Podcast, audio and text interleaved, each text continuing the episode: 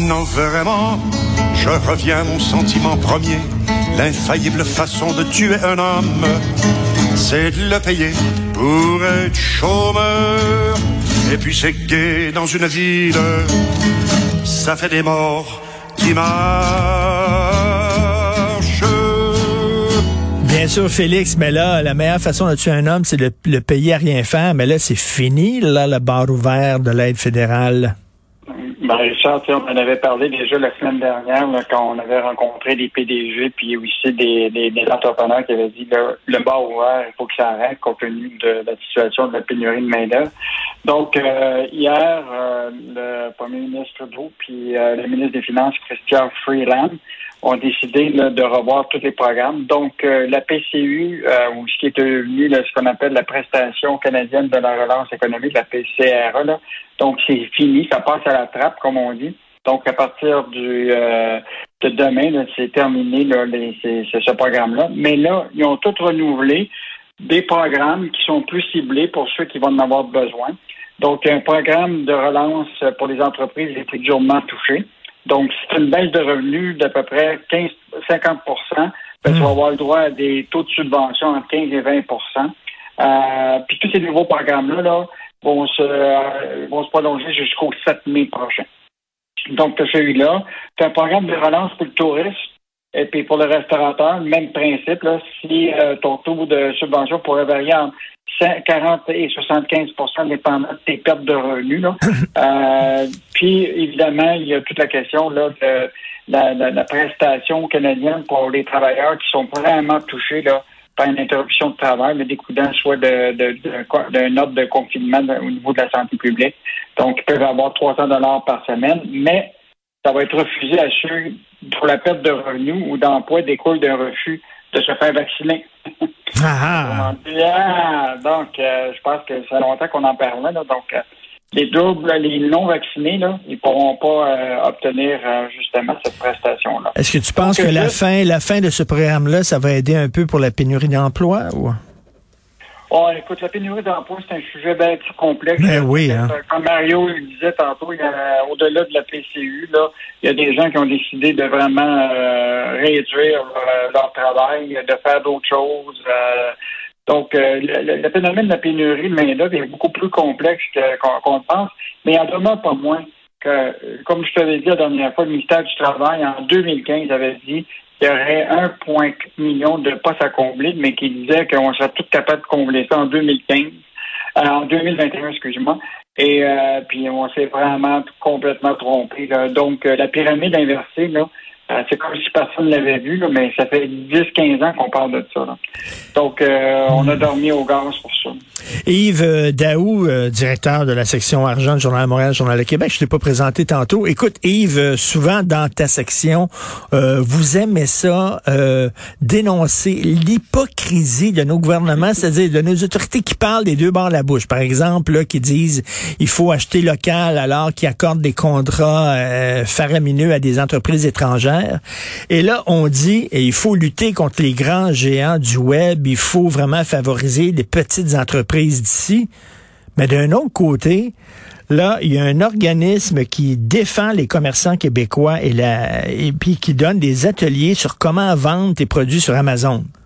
Alors, on est vraiment, on est schizophrénique. Ah oui, exactement. Puis là, puis là, puis là, l'affaire, c'est que là, on décide de faire euh, rentrer le loup dans la bergerie. Euh, ce qui est vraiment fascinant. Donc, tu as un organisme au Québec qui s'appelle le Conseil québécois du commerce de détail, qui représente tous les grands commerçants québécois, là, euh, de Simons euh, et autres grandes euh, entreprises. Et euh, la ville de Montréal, qui est quand même euh, intéressant, euh, souhaitait faire un, un webinaire, là, comment vendre ses produits sur Amazon.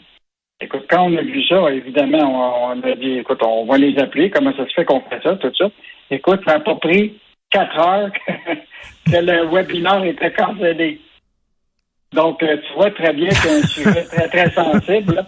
De, euh, parce que l'idée, là, c'est que cette formation-là de Mathieu Ponchelet visait à informer les détaillants sur les différentes étapes et les éléments clés pour développer une stratégie gagnante pour vendre ses produits sur Amazon. Mm. Donc, euh, puis Et ce qui est fascinant, c'est qu'Amazon contrôle déjà quarante pour cent des parts du marché du commerce en ligne au Québec. Donc, euh, je pense qu'on a, a, a, a à s'inquiéter de tout ça. Puis même la Fédération canadienne de l'entreprise indépendante disait que neuf propriétaires de P M E sur dix affirmaient que la position des géants du commerce en ligne comme Amazon euh, mettant en survie leur, leur propre euh, P M E.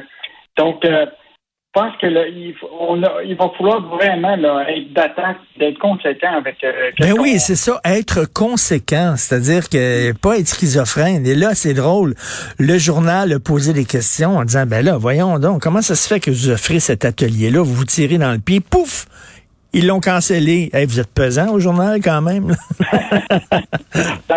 Ça prend quelques heures seulement. Euh, puis l'autre affaire, c'est que ça, puis même le gouvernement Investissement Québec est quand même le bras euh, bancaire financier de l'État québécois, là, qui eux autres même avaient organisé euh, des euh, des rencontres entre des fournisseurs québécois, euh, des rencontres virtuelles d'acheteurs pour faire en sorte de mieux comprendre les procédures d'achat euh, de, de Amazon. C'est sûr là, qu'il y a comme... Tu peux laisser les gens faire leur choix, les entrepreneurs, mais de là à utiliser l'État, soit Investissement Québec, ou utiliser des organismes qui sont là pour faire la promotion, comprends-tu, de, de, de nos commerçants, puis des envoyer dans, tu sais, dans voir le loup, là. Ben oui. C'est pas une bonne idée. Ben non, ça n'a pas de sens. C'est un bon coup de journal. Écoute, Jean Charest. Non, non, mais là, j'ai capoté en lisant le texte ce matin. Donc, on sait que le torchon brûle entre la Chine puis euh, l'Occident, là. Et là, euh, c'est pas de la faute de la Chine qui respecte pas les droits de la personne. C'est pas de la faute de la Chine qui fait de l'espionnage. C'est pas de la faute de la Chine qui met ses adversaires, ses opposants dans des camps de travail. Non, non, non. C'est à cause des Américains. Fait que Jean Charest, lui, est tout content de faire affaire avec la Chine, de faire de la business avec la Chine. Il est tout fier de ça, lui-là.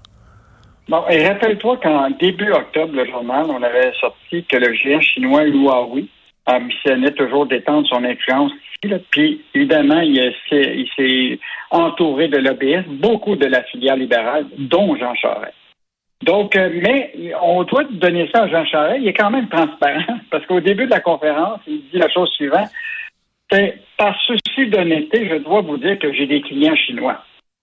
Donc, au moins, mettons là, qu'on on va lui donner le crédit de, de dire euh, la vérité. Mais la vérité, c'est que c'est pas sûr que le gouvernement chinois est tout à fait euh, blanc comme neige là-dedans. Là. Puis que c'est pas nécessairement les Américains Qui, qu'on, qu'on, qu'on doit blâmer. Alors ça, c'est un enjeu euh, vraiment de, de, de politique, et cetera. Mais ce qu'il y en a pas moins, c'est que les relations commerciales entre la Chine et le Canada euh, vont pas très, très bien depuis, euh, de, depuis euh, que ça c'est arrivé. Puis là, il y a une espèce de mouvement pour rétablir ces, ces liens-là. Et je te rappellerai que le journal avait parlé là, du fameux Conseil d'affaires Canada-Chine qui a été créé et financé par euh, le clan des Marais, là, ben oui. qui avait organisé euh, en plein milieu de la, de la discussion de, de, de, de, du débat pour libérer les, les deux euh, Canadiens, là, un événement dans lequel l'ambassadeur chinois euh, était là pour intervenir, pour dire comment c'était important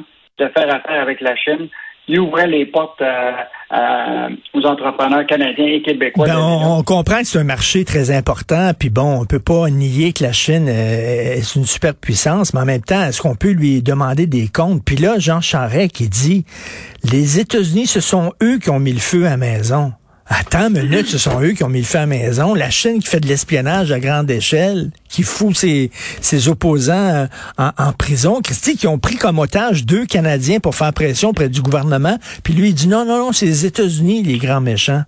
Hey! Euh, en tout cas, je, je trouvais, ce qui est intéressant, c'est qu'à la fin de la conférence, évidemment, notre journaliste Francis Alain euh, s'est mis à la course pour, pour lui parler, mais euh, il n'était pas question de... Il voulait pas, là.